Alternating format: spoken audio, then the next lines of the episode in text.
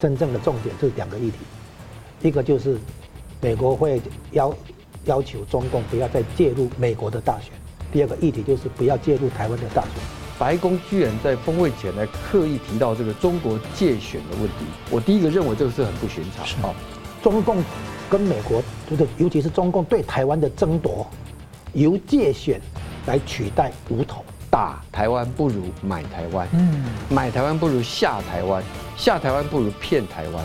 中共认为这一次大选真正要争取的不是总统这个位置，而是国会席次。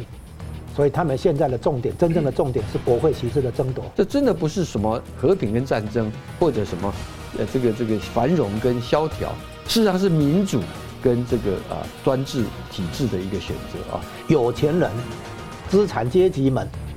跑了，啊，李嘉诚们跑了，郭台铭们跑跑了，然后呢，马云们跑了，忽然间大家都醒过来了。那个我说，自从中国大陆那边醒过来了，发现有些人跑了嘛，没有接盘，没有人接盘。新闻大破解，回答新闻，大家好。中共党魁呢要赴美国呢？中共的反美呢为何又突然呢的大变脸？那么美国国会的众议院的中共问题委员会主席警告呢，中共对全世界在打心理战。美国白宫预告呢，总统拜登将亲自关切呢。中共干预台湾二零二四大选的问题，而美日韩的三国防长呢，重申台湾海峡和平对国际是不可或缺，要推动三方的例行化军事演习。那么中共呢，介入台湾的大选呢，施压郭台铭之后，是否正在施压侯友谊呢？日本学者还爆料，中共已经布局啊，要干预二零二八下一届的台湾大选。而中国大陆的广东深圳的房价已经出现了踩踏式的崩跌。中共房产呢，长期这种新型大跃进搞出的一个大泡沫子破裂，是否呢会把中国的经济给炸回到三十年之前？而中共的苏州当局啊，竟然卖有毒的土地来坑害百姓，被外资学校给揭发了。我们介绍破解新闻来宾，资深政经评论家吴家龙老师。啊，主持人好，黄理事长好，各位观众大家好。新民两岸研究协会理事长黄庆龙老师。主持人好，啊，家龙老师好，观众朋友大家好。我们看到白宫表态啊，这个总统拜登呢将会当面呢向中共党魁提出啊，中共影响干预美国和台湾的选举的问题，要表态呢，任何对台湾选举的行动或者干涉，都将会引起美方极度强烈的关切。那我想请问两位，我先请教这个黄理事长怎么看哈？就是每逢大台湾的大选，中共几乎是每一届呃都会干预啊。那今年美方为什么会由拜登总统那么亲自要表态说要极度关切，而且白宫还提前预告？没错啊，这是一个我觉得是一个呃不寻常哈，有很多不寻常的地方，因为我们知道拜习会十五号就要举行了哈。那现在这个讯息是由白宫的官员哈来呃释放出来的啊。就是你刚刚讲到的，说拜登总统啊，在啊这个 APEC 的峰会期间所举行的办席峰会，那么将会当面向习近平来表达针对啊中方干预台湾大选要表达严重的关切啊。那么另外我们看到 AIT 的理事主席啊，这个罗森伯格他是公开出来讲哈，他提到说美国反对任何外来行为者来干预台湾的选举啊，强调说美国致力于台湾的民主程序跟自由公平。这个选举啊，呃，一段时间以来，各位了解到中方或者说他的一些传声筒一直讲说，美国在介入台湾的选举啊。事实上，美国已经用他实际的行动证明，美国对台湾的选举是保持一致的一个立场。各位各党派都一样。相反的，现在美国居然公开的，而且是在拜习会之前啊，来提出这样子的一个啊这个声明啊。那我们知道，这个呃，拜习会可以说是全球关注的一件大事，而且美中之间呢要谈的事情何其多啊！结果呢，白宫居然在峰会前呢刻意提到这个中国界选的问题。我第一个认为这个是很不寻常啊。那么另一方面，我们看到中国主要的官媒《人民日报》、新华社，他们针对这一次的拜习会呢，提做出了一些这个呃评论跟报道啊。那么大家平大家看得到，说都是展现一种鸽派的一种姿态啊，而且呢，令人非常的这个讶异，是一个字都没谈到台湾的问题啊。新华社跟这个啊，这个这个这个呃，这个人民日报啊，那么呃，过去啊，只要美中对要谈判啊，官媒一定是讲说台湾问题啊是核心中的核心啊，是不可逾越的红线啊。结果现在一个字都没提啊。那么我认为啊，这个也很不寻常啊。那我要怎么来理解哈？那我们做个对照啊，我们可以合理的推论哈，美方很可能他已经掌握具体的市政啊，所以他要提前做这样的强调啊。那么中方呢，这个时候的沉默啊，当然不是说两个人不会谈台湾的问题，但是呢，就给人家一种此地无银三百两啊这样这样的一个情况啊。好，我们当然知道北，就像刚刚您提到的哈，北京借选这个不是阴谋，这根本是阳谋啊。最近我注意到日经亚洲啊，特别啊把这个问题做一个专题的报道。那提到的就是提到说啊，中国现在在加大力道来这个要影响台湾的选举啊。他举的大概包括说宋涛国台办主任啊，国台办主任他大概啊一个多月前呢，他提到说啊，说台说现在两岸关系啊面临。和平跟战争的选择，还有繁荣跟衰退这两条路，两种前景的选择啊。然后我们看到国台办发言人就跟着就讲话说：“台湾人呐，你要投票的时候要明辨是非，在正确跟错误之间做出区别啊。”这个口气像不像一九呃两千年的时候朱镕基在台湾大选前呐？嗯啊，因为当时已经看到陈水扁有胜选的机会，台湾人呐。你自己要做好这个明智的选择哈。好，那么我们当然从这些呃言行，从这些姿态来看，从美方的一个啊关注来看啊，已经很清楚的知道啊，事实上他的这个介入台湾的选举，我刚刚讲啊，历古已有之，而今年于今为烈啊，可以说这一次是最赤裸裸的了哈，最赤裸裸。这个军事行动是一部分啊，你看他的军机。这个呃，解放军的基建啊，没有停止，越来越多啊。那这这个呼应他的所谓的和平跟战争的这样子的一个诉求。然后所谓的繁荣跟萧条，他又用什么呢？所谓的 ECFA 要给你终止，或者说一个这个所谓的啊这个调查的一个啊，我们讲的这个进口的调查哈，贸易的贸易调查，对他因为这他手段他是每一个都在使哦。只有所有的这些的目的啊，他就是要告诉。啊，等于说想要去影响你的台湾的选举的结果啊，而这只是看到我们只是看到是从他那边过来的，事实上他内部啊也用了很多的手段啊。那么呃外交上的这种封锁，这个就不用讲了哈。他内部你说，比如最近 大家看到了高雄桥头地检署啊，刚刚侦办了一个国军退出役将领啊，他们被中国吸收。涉嫌发展组织，而且是要用来影响台湾的选举。哇，这里面呢、啊，其中有人提到的是有一个被起诉的啊，他是前这个啊，还呃二级啊这个上将蒋纬国，就是蒋经蒋家的这个啊，他的一个秘书叫祝康明啊。那么中间呢、啊，卷入到里头被约谈的这个这个星星啊，就所谓的中将、上将、少将，加起来有加起来三十几颗星星啊。哇。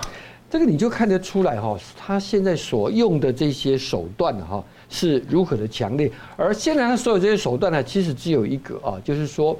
他强烈的要求介入，他不让他不喜欢的台湾的候选人当选，这个人当然就是这个啊赖清德啊赖清德。那你看到从啊这个八月份开始啊，中共就已经开始介入一个叫非绿联盟的形成。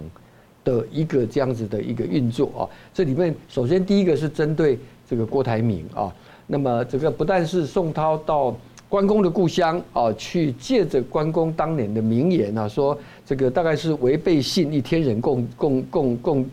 共气啊之类的重话，然后接着又对富士康进行查税跟这个所谓用地的一个调查，要逼迫这个郭台铭退选啊，那么现在呢，距离。总统选举登记啊，呃，十一月二十号就下礼拜一就要开始啊，最后五天啊。那么现在因为蓝白河还没有谈定啊，那中共就更急了哈。这个急了之后啊，一些手法就更加的不择手段啊。这不择手段的部分呢，我想应该说美方啊都看在眼里啊。那么美方啊一贯的认为说，当然美方我们现在不知道他有没有特别的倾向，希望谁当选，但目前为止。并没有看到说他一定要谁当选，美方也表达每个阵营每个阵营，而且美方也特别公开表达，美方尊重台湾的民主程序，而且愿意跟任何一位当选的候选人来继续合作。我觉得美方做了一个最好的一个示范，但相反的呢，中共是先对台湾进行了一个排挤，而这个排挤当然对台湾来讲的话，呃，我想社会大众呢应该有更清楚的一个认识。其实我们也希望啊，朝野应该共同出来表达一个立场，就是民主是台湾内部的事情，那么大家做良性的竞争，这当中啊，绝对不要让有中共有一个插手。这里头来运作，不然的话呢，台湾的民主的主体性会会跟着就沦丧掉。那吴老师怎么看这个事呢？哎，这个旧金山的拜习会，我们现在看到媒体上透露出来的一些可能讨论的议题，啊，比如说美中共希望在晶片业方面，美国能够放松管制，啊，然后在一些敏感技术的领域的那些技术上的限制或禁运，对不对？能够放松，然后中国在美国的投资诟病。啊，能够放松等等，表面上就有经济议题。那中共还提到说，这个应对全这个气候变迁啊，啊应对区域性的议题。所谓区域性议题的话，应该加两个字：冲突。区域冲突的议题，当然就是指乌克兰啊、以色列啊、台湾啊、南海啊，甚至于朝鲜半岛。表面上看有这么多议题了哈。那美方也说所有议题都会好好谈，但实际上现在看起来，真正的重点就是两个议题。一个就是美国会要要求中共不要再介入美国的大选，第二个议题就是不要介入台湾的大选，所以可能这才是这两个议题才是真正实际上的议题，其他议题可能就是表面功夫走过场。好，那现在我们这个注意到哈，这个 AIT 主席罗森伯格的讲了哈，美国致力于台湾的民主程序跟自由公平选举啊，反对任何外来干预。这这句话的含义是什么？两个两个解读。第一个，这个是美国在告诉中共或者暗示哈，台湾是我美国的地盘，台湾的情况我说话算数哦，是我说了算的第一个信号，告诉中共说台湾在做什么事情，你不要介入，不要干预啊，是这个意思，就是等于是无形中把台湾看成是美国的势力范围。你说不要来破坏我们民主阵营的规范跟我们的国际秩序吧，或者相关的秩序。我讲得更直白，不要来。入侵美国的势力范围，好，然后第二个，无形中产生一种效果，转移的效果，就是中共跟美国，就是尤其是中共对台湾的争夺，由界选来取代武统。原来中共不是动不动要靠军事上了哈，要怎么样武武力统一台湾嘛，对不对？武统好像对内可以交代，对不对哈？可是现在变成说借选，用借选的方式。介入台湾大选的方式，来取代那个军事上啊，这个这个火爆的冲突，有这样的一种味道啊。那这一次，拜登会亲自啊表态，说是极度关切，而且提前预告，这个部分又会产生一个效果，就是什么呢？就是如果中共原来真的有打算对台湾动手的话，啊，对台湾做军事上的攻击的话，军事冒险。因为先补充一下，原来有一些这个媒体上哈是说，这一次的拜习会其实只有一个主题，表面上很多主题对吧？其实只有一个，就是台湾，啊，那这个是什么意思呢？就是说，中共对台湾采取行动之前最后一次美中高峰会谈，啊，就是如果这次谈不好的话，后面不会再谈了，就是在动手之前不会再有美中高峰会。所以这一次的旧金山会谈变成是说，中共对台湾军事冒险之前最后一次的美中高峰会，所以意思就是说，这一次的核心议题是台湾的啊，是这样。那表面上的话，美国列了很多议题的哈，中方也列了很多议题，但是我说大台湾的这个部分，真正的重点是介入大选，而且不是只有介入台湾大选，也当初介入美国大选，也要追究啊。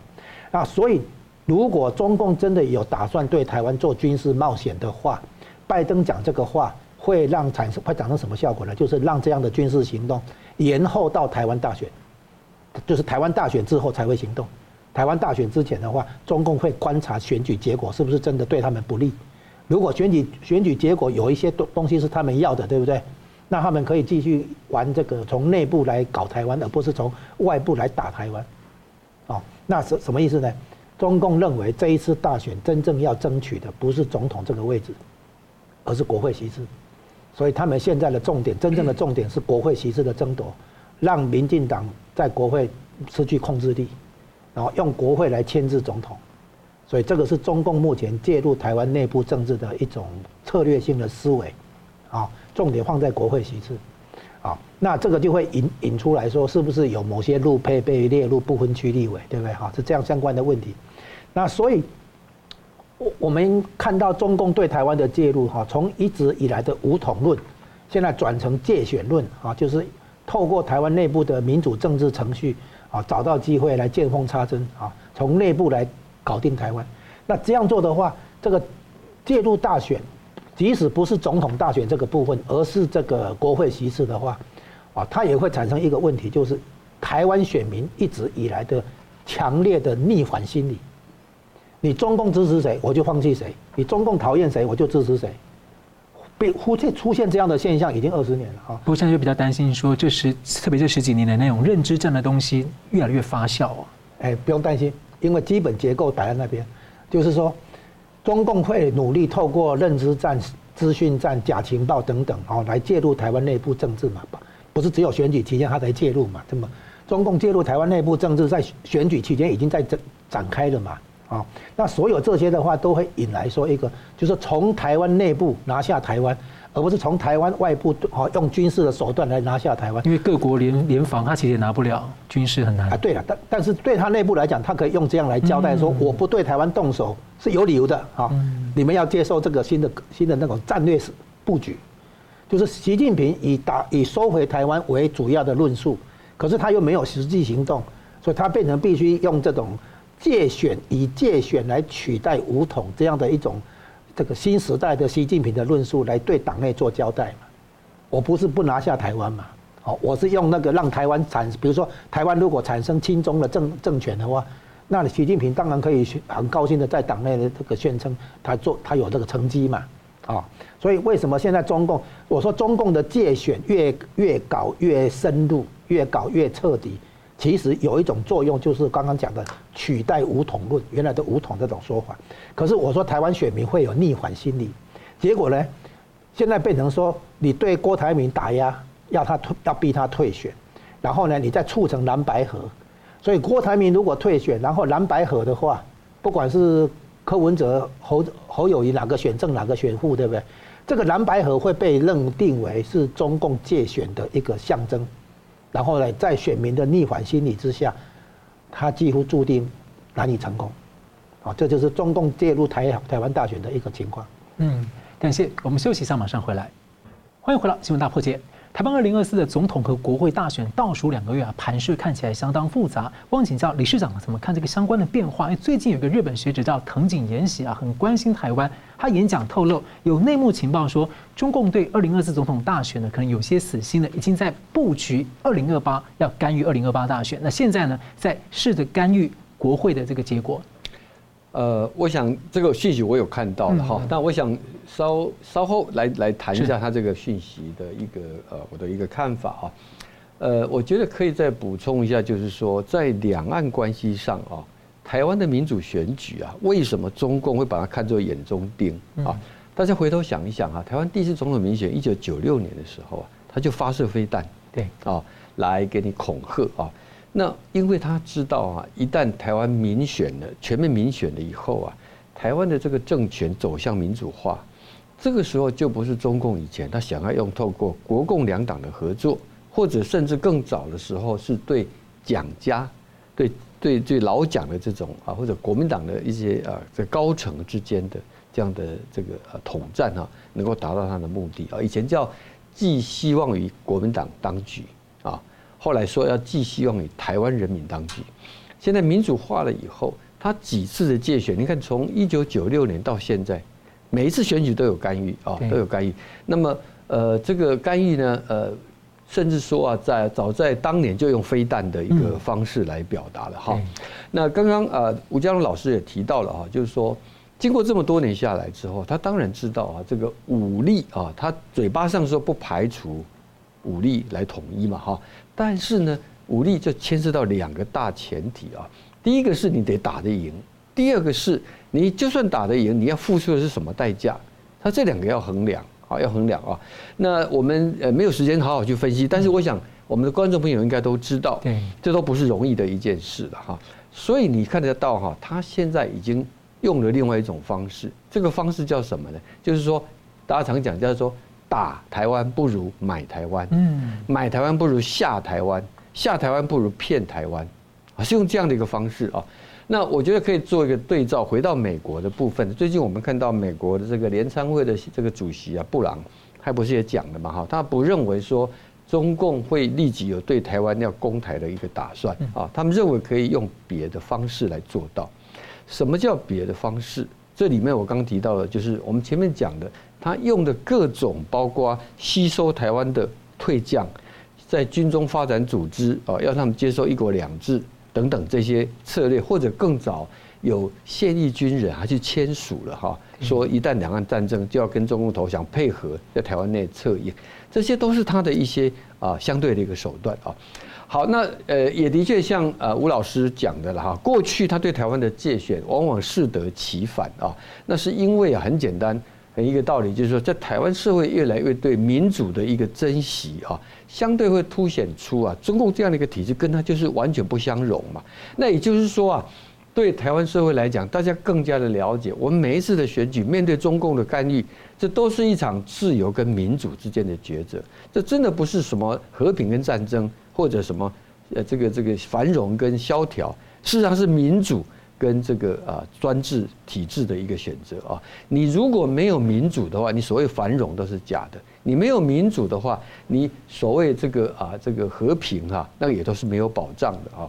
好，那从这个背景来啊，那这次的选举啊，因为刚讲啊，已经啊非绿联盟要形成一个啊对啊现在执政的民进党的呃这个后选举哈。来能够造成一个冲击啊，这已经谈了大半年哈，但一直没有结果了哈。我相信啊，国台办呢，他们也急得不得了啊，用各种方法都没有办法啊。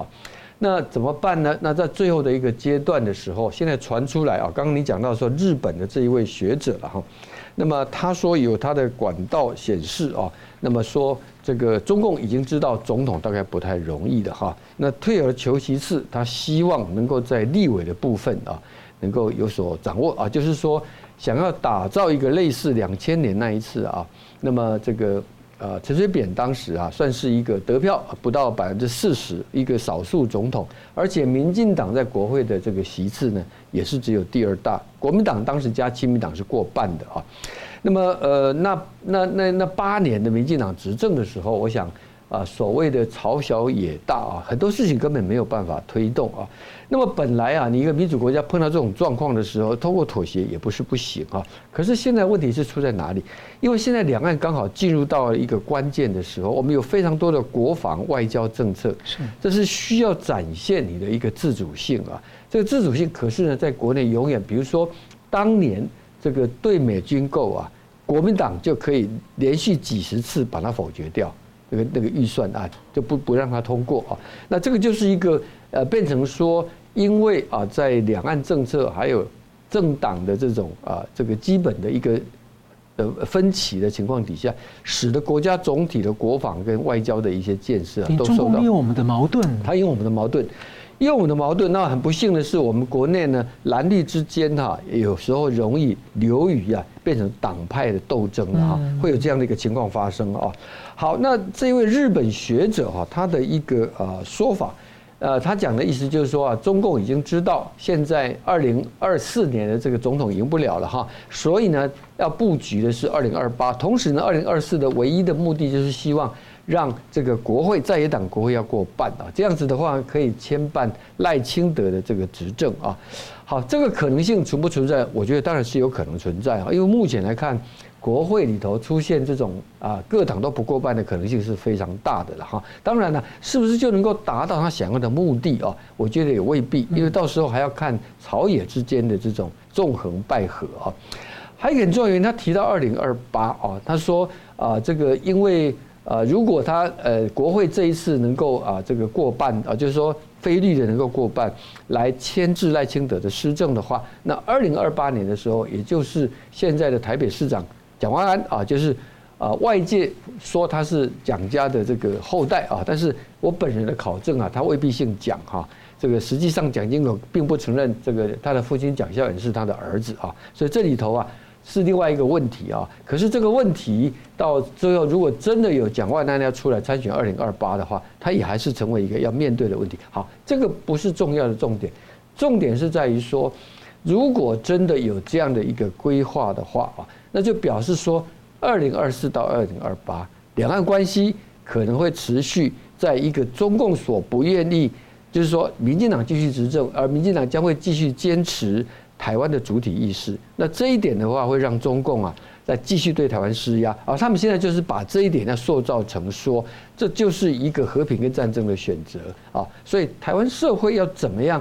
共同来建立一个，就是说，中华民国在台湾就是一个主权独立的国家。那么，我们自己的民主选举，不希望外界的强权者随便的来介入，随便的指指点点。甚至于告诉台湾人说，你只能选我钦点的或者我不喜欢的人，你最好不要投。我觉得这不是一个民主社会应该接受的。像讲这种话，简直就在践公然践踏中华民国的宪法。那是的，所以应该我们应该一起来来来对他表示抗议的。嗯，是。好，我们继续看到了，拜登啊，十一月三号说，未来两三年发生的事情啊，将会决定今后五六十年来的世界面貌。那美国高官的这样媒体说明呢，当这个中共党魁来美国的时候，彼此会面的时候，美方要谈的是不少议题啊。而中共方面呢，中共央视旗下的微信公众号“玉渊谈天”刊文透露的中共当局所谓的六项关切，主要呢是聚焦在经济跟高科技。那有学者呢就分析，大致认为中共党魁现在是内交外困啊，访问美国，呃，以及中共川剧式的变脸，强调突然强调美中友好。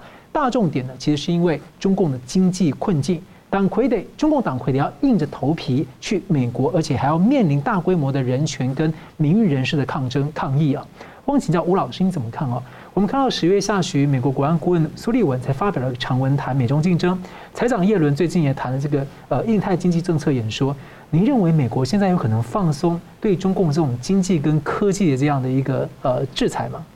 你刚才提到的那个国安顾问苏利文，还有财政部长叶伦，他们在拜习会之前都有对美国这边的立场做做一些阐述。那么结论就是继续讲出原本的政策立场，而没有任何松动。嗯，所以呢，直接回答你刚才的问题，就是应该不会啊，就是说会有高峰会，但不会有具体的突破啊。那那个我们现在看起来。哎，中共现在那边可能会有大变局，就是那个拜登在讲的哈，就是说十一月三号，拜登说未来两三年发生的事可能会决定今后五六十年的世界面貌，这个就是所谓大变局嘛啊。那为什么这两年两三年内会决定？因为他没有讲出口的，没有明讲的，就是中共可能会垮台嘛。这两三年内，如果中共垮台了，中国出现新的政治格局。那当然就是啊，决定今后五六十年嘛，好的那个世界面貌嘛，显显外之意是这个嘛，就是中共你这两三年你撑得过撑不过还是个大问号啊，是这样子。然后这个台湾选民的逆反心理啊是这样啊，一个在民主自由社会要做选投票的话，你可以选哪一个候选人或者决定哪一条政策你比较支持都 OK，但是你一定要有个确定的一个民主自由的真谛，就是。我的选择由我说了算，有一种当家做主的这个概念。所以民主不是由你来为人民做主，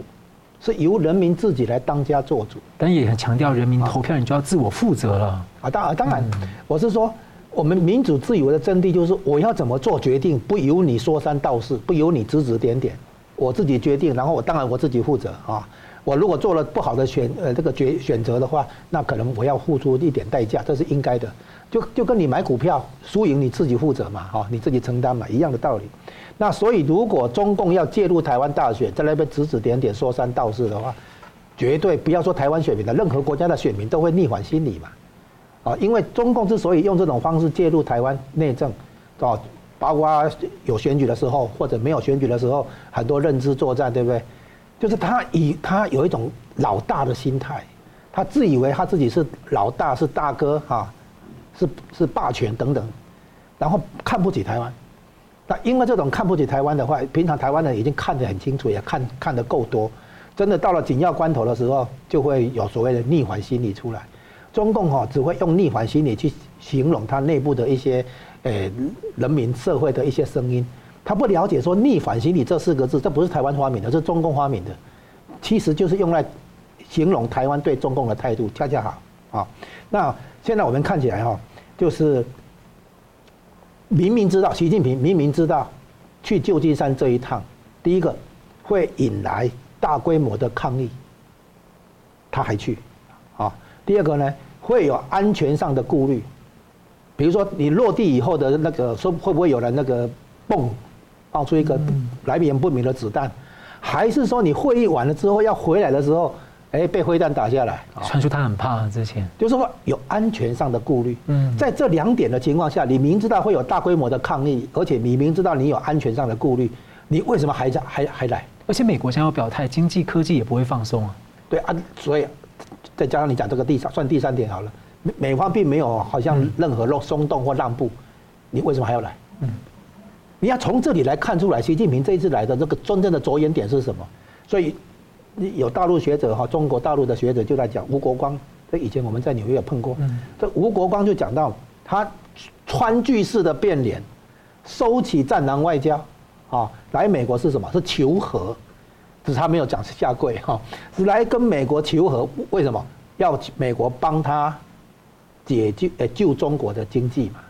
现在经济压力太大了，但经济被他整个搞被中共自己搞烂了，啊是啊，啊，所以他现在至少说，呃，有觉悟总比没有觉悟好，觉悟的晚还也还是觉悟。不过这次这个会前有一个美国高官跟媒体强调，一切的这个谈判都就是都就是一切这些东西都在谈判桌上，而且他说强调美国会很清醒的面对，因为已经认识到以前想要改变中共失败了。所以您觉得在这样的情况下，发美国已经把消息讲到这么白了，那美国的观点是这样子哈。他除了刚才我已经已经提到的哈，就是要去风险的，还是要去风险，就选择性的脱钩是啊。那有些地方就没有脱钩，所以我我觉得正确的形容是，美国的追求啊是不完全脱钩，但是选择性脱钩，局部脱钩是这样子。那我们讲背景，因为现在这个哈，大家要比较一下两个概念，一个叫做冷战，一个叫新冷战。冷战当然是美国跟苏联啊，前苏联之之间。那当时有一个特点，现在没有，就是什么呢？就是双方的经济依存度偏低，非常低。现在的冷战不一样的地方，主要在于美国跟中国之间的经济依存度非常高。嗯，像到现在贸易战已经打了，对不对？好，到现在美中的贸易额还很高，美国的哎中就是中国对美国的顺差还很高，就双方在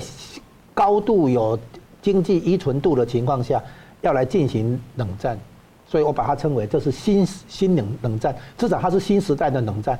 后来想一想，也真的是新形态的冷战，因为不会只是军备竞赛。嗯，好，苏联的时候因为经济上的依存度跟美国之间太低，所以主要是军备竞赛。是啊，地区冲突，像苏联陷入阿富汗八年，就像有点像美国陷入那个越战八年，很类似的哈，就是国力被消耗。可是现在不一样，因为现在是美中之间互相紧咬，你中有我，我中有你，所以呢，这两这样的两个大国要来搞，要来进行冷战的话，啊，真的是前所未见啊！这是苏立文指出这一点。另外的话，二战以后，美国成为世界霸权，这产生一个重要影响。原来德国的希特勒发动战争的时候，他是考虑到欧洲的精精密计算，发现德国有胜算，所以他发动战争。那日本也是因为考虑到东亚情势，他精精密的计算，哦，他觉得他有获胜的把握，他没有算错。唯一的他日本跟德国唯一算错的就是美国介入，因为当初他们都假设美国不会介入，因为美国是和平主义，就是向内看不是向外看，叫孤立主义的态度。对，到后来美国发现他的利益受损以后介入以后，整个改观。所以那个时候希特勒会说，如果知道美国要介入，我们就不会打。就是区域型的冲突跟战争没有办法被这个美国的这个世界型世界性的霸权来介入，美国的这个霸权介入的话，压哪一边哪一边就赢嘛，啊，变成这个情形。所以呢，现在二战以来，从一开始叫冷战，美苏冷战，再来是后冷战时代，现在宣布说后冷战时代结束，进入第三阶段，表示什么？表示新的冷战回来了嘛。嗯，说新的冷战回来的结果呢，当然对象毫无疑问就是中共，而且主要的这个这个新的形态表现在说，美国跟中共有经济上的高度依存，这种情况的冷战没打过，人类历史上没有出现过，啊。所以呢，现在习近平明知道有问题，还硬着头皮来，可见他是有求于美国，希望跟美国和解，大概希望在经济上美国能够松放松一下，技术的限制、关税的部分啊等等等等。然后在中共可能也做出一些姿态，比如说买美国的大豆啦，或者其他农产品等等。那这些都是表面文章啊，真正的重点就是回到基本面，回到大大国博弈、美中博弈的基本面啊，就是美国要改变中共目前这种专制的体制啊，希望中国走向民主化进程，这个是没有办法改变的。所以呢，这个就呼应到刚才这个青龙兄讲的哈。有没有？就是民主跟专制的这个区别才是主要的。嗯，好，今天要思考美中关系也在这里。嗯，感谢。我们休息一下，马上回来。欢迎回到新闻大破解。上周呢，吴家龙老师跟我们一起讨论过啊，就是中共国务院呢下发这十四号文件呢。中国的房市呢，变相要成为这个转回去双轨制。那不少评论呢，都警告这会重创房市啊。那已经有中国业界人士最近在网络上发文指出，中共的呃深圳的房价，广东深圳的房价出现了踩踏式崩跌。宝安区的中心地带有商品房的价格呢，暴跌了超过百分之五十五。其他地区的跌幅呢，大概呢在。百分之四十的上下，不过这篇文章很快呢，几乎就被中共的网管呢删除殆尽了。那中国旅美的经济学者程小龙老师呢，十一月也发了一篇文章警告，这个中共这搞出来的这个房地产大泡沫啊，是中共的制度性腐败和房企等等那种贪婪之下形成的一个新型的大跃进。而这个泡沫要爆掉的时候，要爆掉的时候，这个危机啊，恐怕会把中国过去三十年来的经济啊给炸回原形。所以我请教吴老师，你怎么看？哎，他这个所谓，我们先讲一下哈，这个所谓新房改是回到双轨制。我们先讲双轨制有有几个特点哈。第一个，我们先讲双轨制哈，在八零年代的时候，计划内的价格比较便宜，啊，计划内的商品价格是便宜的、低的，然后计划外的就是相当于，例如黑市哈，像就是外面在市场交易的那个价格会比较高。那么有权利的人就在计划内去拿到商品。再到黑市或者外面去卖，啊，就会有这个价差嘛，好，可以图，有利可图，啊，这个叫做关岛，所谓的关岛在这里，啊，关岛就是腐败的现象，然后关岛还带来通膨，所以呢，因为这个关岛腐败通膨才是真正推动八九六四事件背后的真正的因素在这里。它不是真的要什么民主制度的引进，还不是。嗯，有导部分的导火线。后来才才立刻就推出自由女神的神像哈，用来，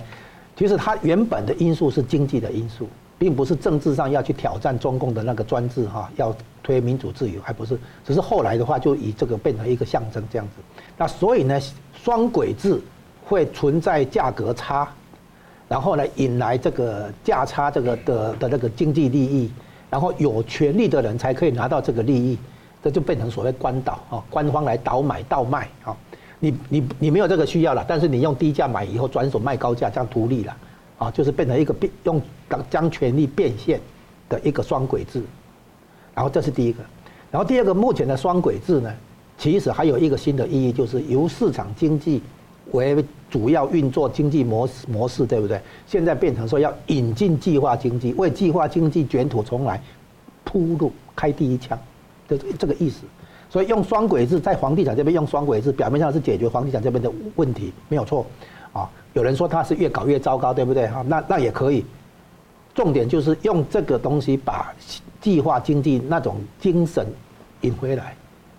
所以是两个两个那个解读。但他本来对房地产的这个交易等等啊，其实就本来就有很多很多的限制。它本来就不是一个正常市场经济，它现在又要搞更明显的计划经济。它现在区分两种，嗯，就是一种叫保障房，保障家庭的基本居住需求，保障房，啊，另外一种就是那个商品房，然后强调要让商品房恢复商品属性，也就是恢复它的金融属性了。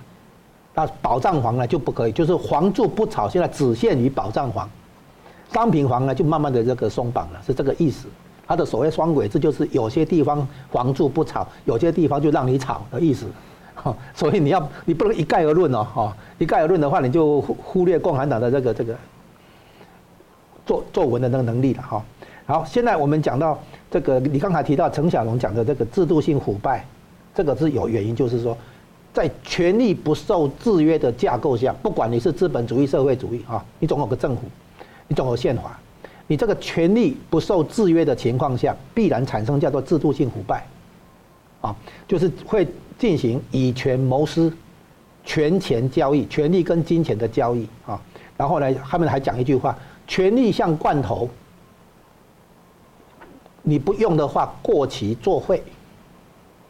听听懂哈？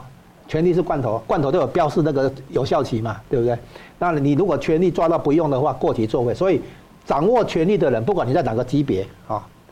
就你那个级别，你要尽拼命去贪腐。然后呢，如果你不贪腐清高的话，别人在贪腐，别人会逼你表态，把你拉下水。你不可能在这个，就是说你不可能抗拒同流合污那个压力。中共逆淘汰的机制啊，对。所以呢，在这种制度性腐败的意思就在这里。每一个人，不管你原来多清高，进入这个体制以后，你一定会被染黑，就是一定不只好同流合污，跟也跟着那个做这些这个贪腐的事情、腐败的事情，因为权力一必然要变现啊，然后呢要变要出现以权谋私、权钱交易，然后后面还讲一句，还补一句，就是交易完之后，这些好处要汇出境外，就是要洗到境外去。要把财富藏在境外，啊，这个洗钱的问题其实是很严重的一个问题，叫资金外流。中性的讲，所以我们现在看到的那个房地产行情出现踩大呃踩踏式崩盘，有一种说法就是说有钱人其实已经跑光，没有人接盘，所以那个想卖的人最后发现，现在要搞双轨制，赶快跑。后面双轨制的话，大家那个吓到了，对不对？要赶快脱手，结果才发现没有人接盘。以前还可以拖拖拖拖，这边慢慢看，现在发现后面有双轨制要来了，计划经济的某些元素要来了，所以很有一些人就赶快要甩掉。这个时候发现没有人接盘，啊，所以就就出现所谓崩跌嘛，哈，踩踏式崩跌，踩踏式崩跌有，其实我们这边的术语可能叫做多杀多了，哈。类似这种，那意思就是说这个泡沫破掉，这是一个泡沫。那他急着跑，互相踩来踩去那种感觉那种。对，那这个意思就是说，大家都要夺门而出嘛，哈，就会出现踩踏。所以这种情况表示卖方出现紧张，急着这个所谓跳楼大拍卖啊，买方不见了，因为他们看看买方不见了，他们卖方就着急了，焦虑了，是这个意思。那这个意思反过来讲，就变成说是有钱人、资产阶级们。跑了，啊，李嘉诚们跑了，郭台铭们跑跑了，然后呢，马云们跑了，这是个这个意思。所以这下子的话，大忽然间大家都醒过来了。那个我说中中国大陆那边醒过来了，发现有些人跑了嘛，没有接盘，没有人接盘了嘛。然后剩下的话还要回到那个双轨制，然后有些商品还会被征收，拿来当做那个保障房，啊，就是国家要把你的商品房拿过来，然后他他来卖，卖的好处归他拿走。也是一个办法来填补财政亏空嘛，好，财政缺口嘛，所以呢，现在看起来房地产的崩盘就变成一个新时代的新形态的大跃进，然后呢，一下子就从现在的那个所谓大国崛起，一下子拉回三十年前改革开放初的那个初期或文革的后期那样的一个经济情况，等于整个改革开放就不见了一样啊，会变成这种残残酷的局面。所以像那个陈小龙老师，他是形容说，过去这个房地产发展的历程，他形容这是一个大跃进的过程。这某种程度上，就整个中共过去这个很畸形的畸形的发展，畸形的发展加上制度的问题，整个导导致这样完全失控的。好了，我们这边看到这个上海的国企啊，陆家嘴集团在苏州啊，花了八十五亿人民币买了十七块地，当时呢还跟当局等等，还有这个第三方检测报告啊。结果呢，开发几年之后呢，就被曝光有十四块地有严重的污染。那建成的建筑呢，现在面临都要全部拆除，有些住户啊，也就是要损失了。还有学校、公园，这个问题被披露啊，还是一家外资学校所发现的。我想请教这个理事长啊，苏州政府为什么敢把有毒的土地这样卖给上海的这个企业，然后去盖这些？这个那么多的人，老百姓影响。这一件案子哈，是这几天在中国大陆啊被广泛议论哈，也是网管啊现在在这个呃过滤的一个一个案子哈。刚讲到说这个房地产在深圳发生踩踏式的崩跌哈，这刚好啊，这刚讲的是一个一个整体的哈，现在这个案子刚好是一个很凸显的个案。这个这个个案呢，它简称叫“毒地王”啊，啊就是这个土地啊是中毒了哈，叫毒地王啊。这个事情跟大家简单来背景说明一下，因为从这个例子可以想到很多啊。第一个，它发生在哪里？在苏州，苏州是中国啊，等于这个可以说是啊，所谓长三角的核心的核心。大家知道昆山就在苏州啊。那么呃，第二个，它在不但在苏州，这个地点叫做苏州市的高新区，在这个地方啊。那么整个事件是从二零一六年开始，当时啊，那么呃这个。这个地方叫做苏州钢铁厂哈，他因为这个啊准备把土地啊重新处理，所以二零一六年十月就挂牌啊出售。当时他可以贩售的楼面的面积啊超过一百万平方米哈。最后经过十九家的这个房地产企业，总共两百多轮的竞争哈，那么是由刚提到的上海市的国企陆家嘴啊给标到的哈。当时的价钱是八十五亿人民币啊。那么他们本来准备要盖一个大型的住宅楼盘啊，有幼儿园、小学、公园这些配套措施啊。那这是一个呃很重要的背景。那因为啊，这个这个原原址哈，原来是一个钢铁厂，而且是很久的钢铁厂啊，所以陆家嘴公司啊，当时是要求啊，苏州钢铁厂要先做好。除污还有环评的工作，来确保土地啊不会有损害哦。结果呢，这一家苏钢啊，就苏州钢铁，它是委托苏州市环境科学研究所，还有呢苏城环境科技公司来负责进行，然后最后就给了一个无无毒害证明的报告出来啊。这是这是，所以从陆家嘴的角度来说，他的要求都很正当，他也得到了一个这样的一个回报了啊。那么。接着从二零一七年开始啊，就开始新建，从二零一八年开始在卖啊，但是呢，到了二零二一年的六月啊，当时啊，已经开始有很多的这种配套措施都出来，包括你讲到一个外资小学啊，结果呢，这外资小学啊，他们就用外国的这个他们比较有专业的这样的标准去发现到说啊，那么学校里头啊。并没有能够啊通过这个环评上的一个规定，因为存在一些污染物啊，这个包括超标的，包括什么啊这个呃土壤里头的苯啊、苯并苯并芘啦、耐啦都严重的超标啊。结果呢一严重，所以陆家嘴公司啊就赶快找第三方检测机构啊，就发现了不是只有这个学校的预定地的地方，发现是整片地面积啊超过一百万平方米了。绝大部分都有严重的这一些污染物的一个存在啊，而且构成了致癌的一个危险啊，它根本不适合住宅跟教育用地。好，所以现在陆家嘴公司只好赶快把楼盘的这个贩售给叫停啊。那么有一些业主啊，希望能够退房啊，那么但是到现在为止很多事情没有处理，现在那个地方也变成很多。这个业主啊，在那维权啊，要争取他的一个一个权益啊。那当然，坦白讲，从一个角度来说啊，这个陆家嘴也是受害者啊。所以他现在已经向江苏啊人民法院啊控告苏钢，还有前面讲的那个做环评的苏州市环境科学研究所、苏城环境科技公司，也包括高新开发区的管委会以及苏州市自然资源规划局。这些通通，他要求偿，要求求偿一百亿人民币啊！讲的理由啊，提出的理由是说，他们违法违规、弄虚作假、不依法履职啊。好，所以现在当地啊，本来一个可以讲说啊，是一个啊中国的核心区的一个高新区的一个重要的建设，现在那个地方变成鬼城啊。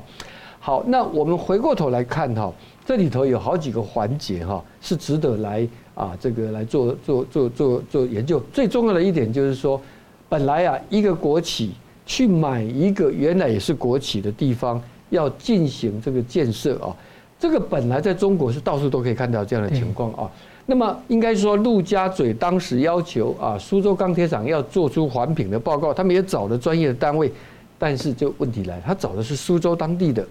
包括他的研究所，包括他的环评公司。那么最后给的是一个说完全没问题，这现在事后来看当然是睁眼说瞎话，这证明什么呢？证明在中国当地啊，你同一个圈子里头，比如说都在苏州这个地方，那么因为它是一个行政高度集中的，它是一个没有足够的这个所谓的我们讲的平衡制衡的一个体系的存在，它的媒体也不被能够做这种必要的调查报道，那么这个结果就是连我们所大家认为应该信赖的大学的研究所。专业的这一些环评公司，结果通通都是在作假，啊，这是一个很重要的一个。而从这个例子哈，再往外推的话，你可以往前再推是，如果苏州都可以这样子的话，那么其他地方的投资的这些地区，它做了环评，会是真的吗？对不对啊？那如果其他地方做的环评也不是真的的话，那比如说我们的台商，如果他今天到假设哦到其他的地方去做，因为所谓的高新区哈，很多是原来的旧工厂的地方，那现在因为城市的发展，所以它现在那个地理位置啊开始值钱了，就值得来投资。但是这种地点，任何社会都一样，它一定潜藏存在污染的风险。比如说我们台北市那个时候南港啊。要做开发的时候，就大家先考虑到是乐色山的问题的处理，内湖也一样啊。那当然要经过很多的一个啊这个投入的成本等等啊。那这个就是我们回过头来讲说，这就是中国啊改革开放四十年来，苏州这个案子刚好就成为一个缩影。那你看到这个所谓的金玉其外，败絮其中的一个非常显著的一个例子啊。如果这样的事情会发生在苏州，你可以大胆的推，它也可能发生在杭州、发生在福州、发生在中国任何地方啊。但是呢，我几乎可以大胆的预测，这个案子在中国来讲，它会被当作是一个警惕。这个警惕不是用来说其他地方去检查有没有污染，而是说如何让事情不要爆出来。嗯，哎，一定是这样的一个发展啊。所以这就是我们从这个例子所看到的一个啊，一方面。过去几十年改革开放当中啊，所谓的虚假跟最后他到今天啊，真相逐渐裸露了之后，他必须要付出的代价，这一点也值得所有的台商啊要引为戒慎。对，以前就看到就是所谓的绿色 GDP 其实是负的，因为它的环那个污染太厉害了。然后以前很多癌症村嘛，都传出很多被封锁消息等等的。好的，好，节目最后我们请两位共一分钟来总结今天的讨论呢。先请吴老师。我们今天谈的很多议题，核心在中共。中共进入大危机的年代，你你不要只是看到还有经济危机、房地产危机等等，真正的危机根源在于专制体制下权力不受制约，所以就会有很多作假啊，环评报告可以假啊，很多的那个应该做的检验都可以造造假，然后呢，官官商勾结等等都会有，那整个体制不再是为人民服务，而是变成在监控人民。啊那对外就是扩张，就是干预啊。那这样的社会主义体制，必这是必然的一个发展，我们不用去怀疑哈。然后呢，就美中关系来讲，中共这样的体制必然走向对抗；就台湾来讲，它这样的体制必然走向对台湾做渗透，啊，从内部要来搞定台湾。那这样的局面呢，会估计会一一直存在下去，一直到有一天中共这个集权专制的体制垮台为止。嗯，李市长。啊，台湾的这一次的大选啊，绝对不是像中共讲的说是一个和平跟战争的选择，或是所谓的繁荣跟萧条的选择，它恰恰就是一个民主跟专制的选择。为什么这么讲？台湾从一九九六年总统民选之后，中国就拿战争来威胁了，当年就是用飞弹来来进行啊。但是呢，经过四十年下来，台湾的民主越来越往前走，但中共到现在为止，它这个所谓的武力武吓还没有停止。那至于说它是一个所谓的繁荣跟萧条，几十年下来，台湾的经济曾经一段时间高度的依赖在中国，反正那个时候经济发展不好。但是疫情这三年，台湾跟中国的经济慢慢的有一点这个脱离了之后，台湾经济发展的反而更好。所以可见所谓的和平跟繁荣的选择，或者是这个呃和平跟战争的选择，或者繁荣跟萧条的选择啊，国台办讲的这个话都不是真的。真正的二零二四中这这场大选的抉择是，我们讲的是民主跟专制的一个抉择。嗯，好，非常感谢两位的分析，感谢观众朋友的参与。新闻大破解每周一、三、五再见。如果您喜欢我们的节目呢，请留言、按赞、订阅、分享，并开启小铃铛。那么，感谢各位呢长期对我们的支持。新闻大破解团队呢将持续为您制作更优质的节目。